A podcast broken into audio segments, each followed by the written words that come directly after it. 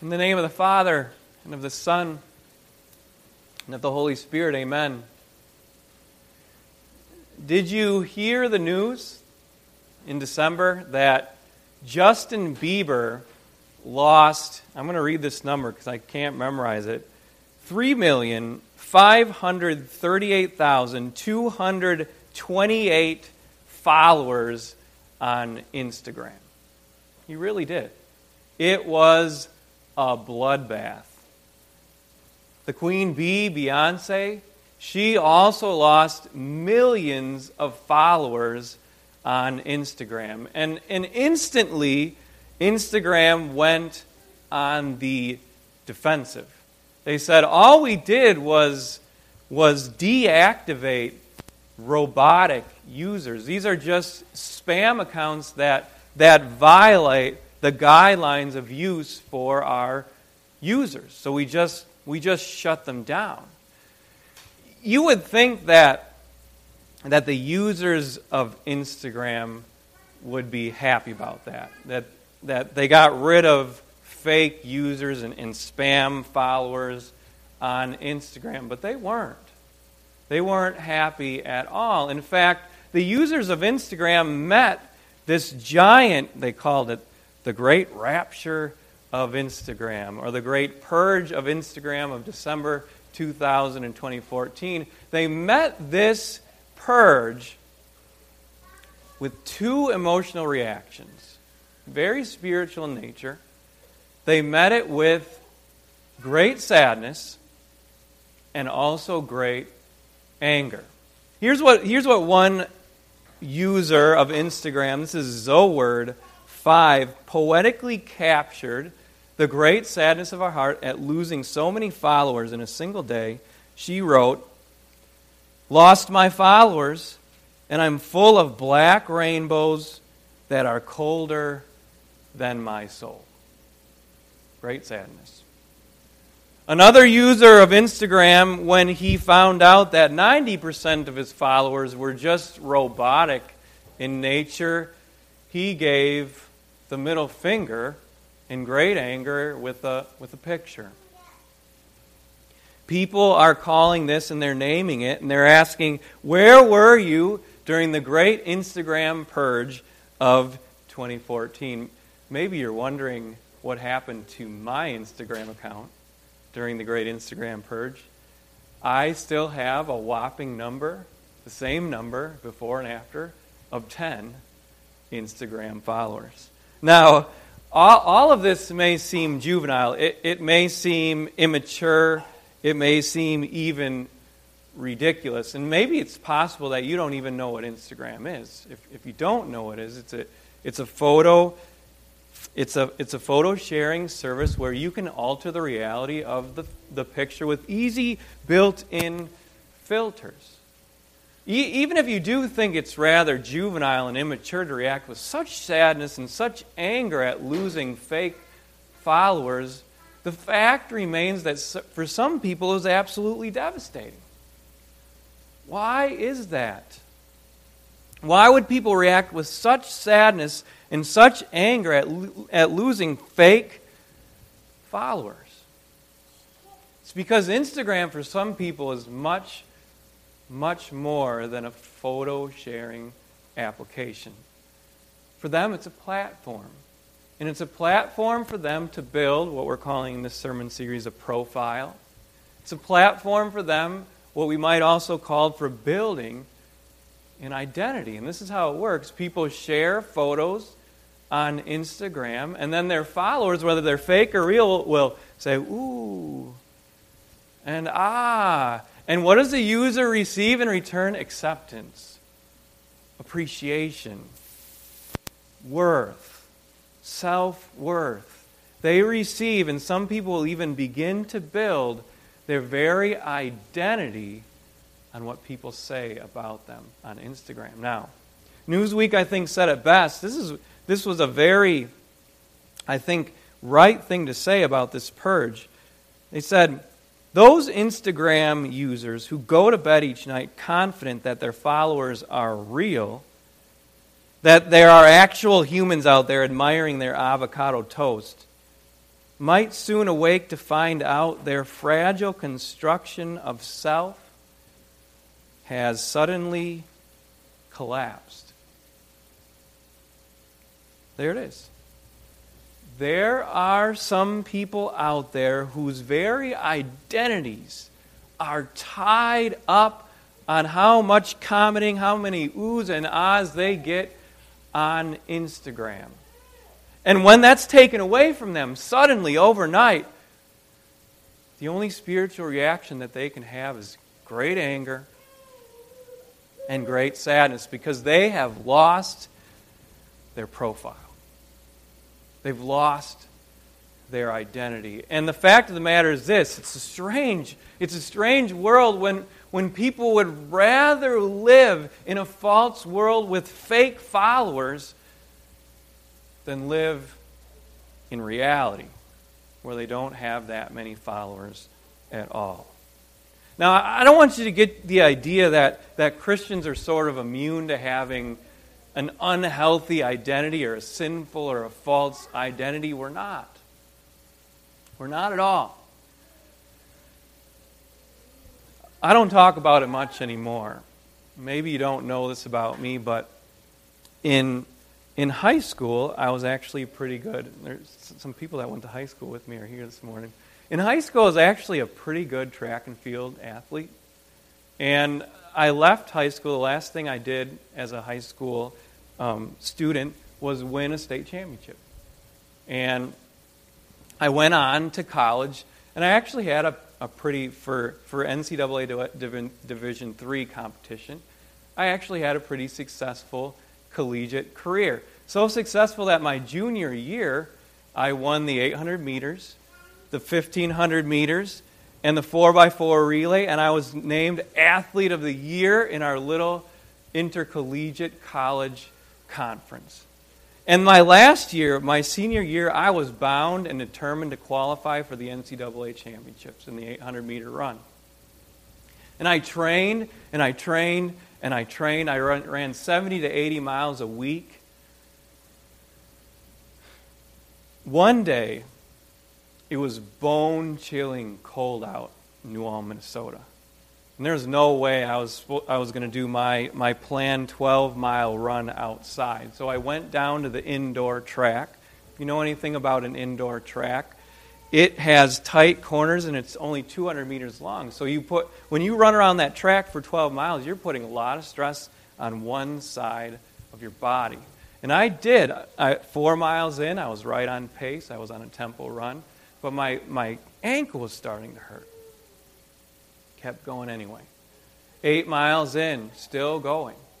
But it's really starting to hurt now. But I, I was going to I was to qualify for the NCAA championship, so I kept going. 12 miles later, I finished that run well.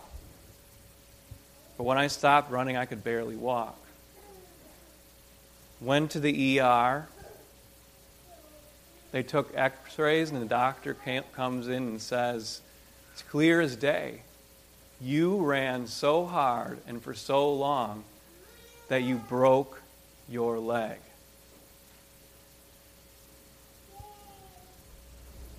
Why would someone do that? Why would you run so hard and so long that you break your leg? You think about that. Some people might call it toughness. Some people might say he's competitive. But we might call it something else, and I think would be right. It was a spiritual identity crisis. That was someone who was so bound and determined to have some sort of success in collegiate athletics that he ran until he broke his leg. And I still have a reminder of it. There's, there's a little knob on my ankle from where I broke my leg. You know what the truth of the matter is? I ended up, because of this identity crisis, as, as a college athlete. That was my very last run. That was it. I never got to compete in college again. God took it away because it became the very center of my life for a while. Now, each one of you me today, too, we have an identity. We, we, have, we have a profile that we have. And, and your identity or profile is what you believe is at the very center of your life. It motivates you, it drives you, it pushes you to be better. And we need to ask ourselves the question in this moment what is my identity? You can discover it real simply by asking yourself this question Who am I? What's your heart tell you? Who, who are you? There's an infinite amount of unhealthy, sinful, and false identities. Some people will have their identity, they'll answer that question by saying, I am a celebrity on Instagram. But then they leave themselves devastated when they find out that their followers are just fake. Some people might answer the question and say, I am a successful collegiate runner. But then what happens when their leg breaks? Shattered dreams.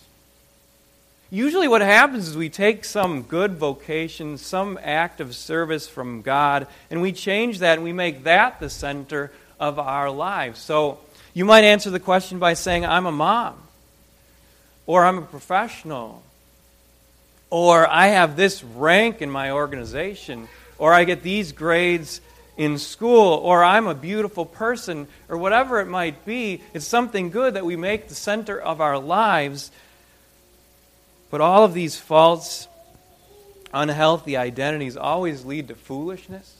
They lead to spiritual de- desperation and ultimately spiritual ruin. While there are an infinite amount of false and unhealthy and sinful identities, there's only one. There's only one true Christian identity. And that's what this sermon series is all about. We're calling it profile. You might call it identity. You might also, eh, but more importantly than that, that's what the book of Colossians is all about. And there's a warning here for us. There's a warning that we would not make something unhealthy our identity. It's always going to lead to ruin. But there's also an encouragement to make something else the very center of our lives. And that is the fact that Jesus Christ is our Savior. It's the only healthy, truly healthy, spiritually healthy identity that there is. And that's what the book of Colossians has to say to us. And we're going to be looking at this over the next couple of months. This morning, what I'd like to do is go through our verses as we look and understand well, where what does the Apostle Paul say needs to be at the very center of your life? And, and you can look at these verses. Why don't you pull them out now in your bulletin? We're going we're going to look at these verses, page 7 in Colossians, and there's really three parts to this. There's, an, there's, there's a salutation, there's a greeting. Then the Apostle Paul gives thanks in the next few verses, that's verses 3 to 8. And then in verses 9 through 14, he has a prayer. And all of these things focus us in on what's really, truly important at the very center of our identity. Here's what he says He greets the people by calling them holy and faithful brothers in Christ. So, so right away, at the very beginning, he is giving you an identity, isn't he?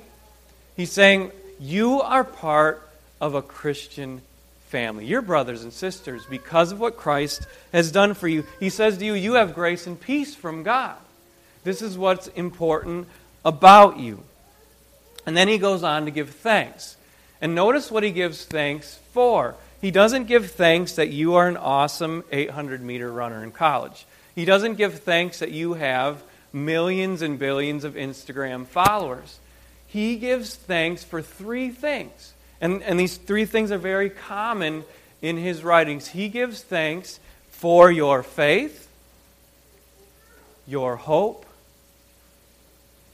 and your love. So, your past, present, and future in Christ. He gives, he, he gives thanks for your faith because of what you know that Christ has done for you in the past. He died for you and He rose for you. He gives thanks because in the present you are full of love. You truly love one another in Christ. He gives thanks because of what you hope for. Not hoping for popularity or a good performance. You hope for heavenly treasures and a heavenly inheritance. So, having a Christian identity, having Christ at the center of our life, impacts what you believe about the past, impacts what you do in the present, and what you're hoping for in the future, doesn't it? And then he continues and he gives thanks. And, and, he, and he offers a prayer for you, a very simple prayer. He asks for spiritual wisdom for you.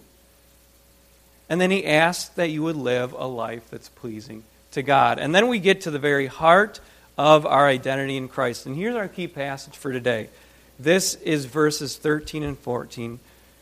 The Apostle Paul writes there, For he has rescued us from the dominion of darkness and brought us into the kingdom of the Son he loves, in whom we have redemption the forgiveness of sins.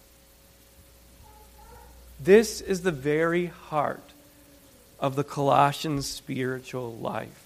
It's what gave them power. It's what made them want to change. It's what drove them and led them to live for Jesus. And this is how the people of Colossae were to understand themselves and say to themselves, We are people who have been rescued from darkness.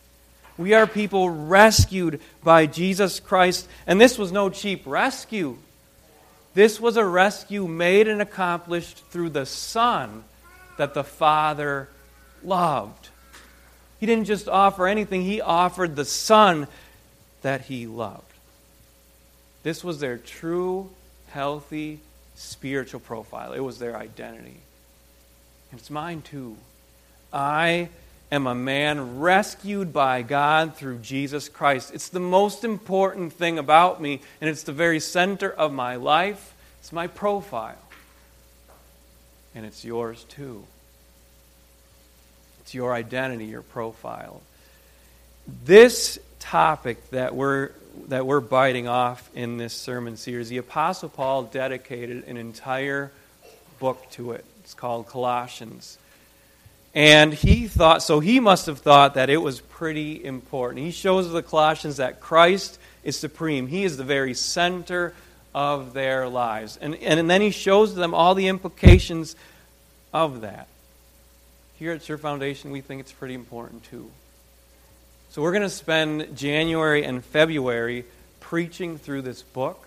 We're going to spend January and February going through this in Bible study. So if you want to get the most out of this book, come to church regularly. If you miss a Sunday, catch up on the sermon online. Then go to Bible study, and after you're done with Bible study, pick up the book of Colossians and read it at home.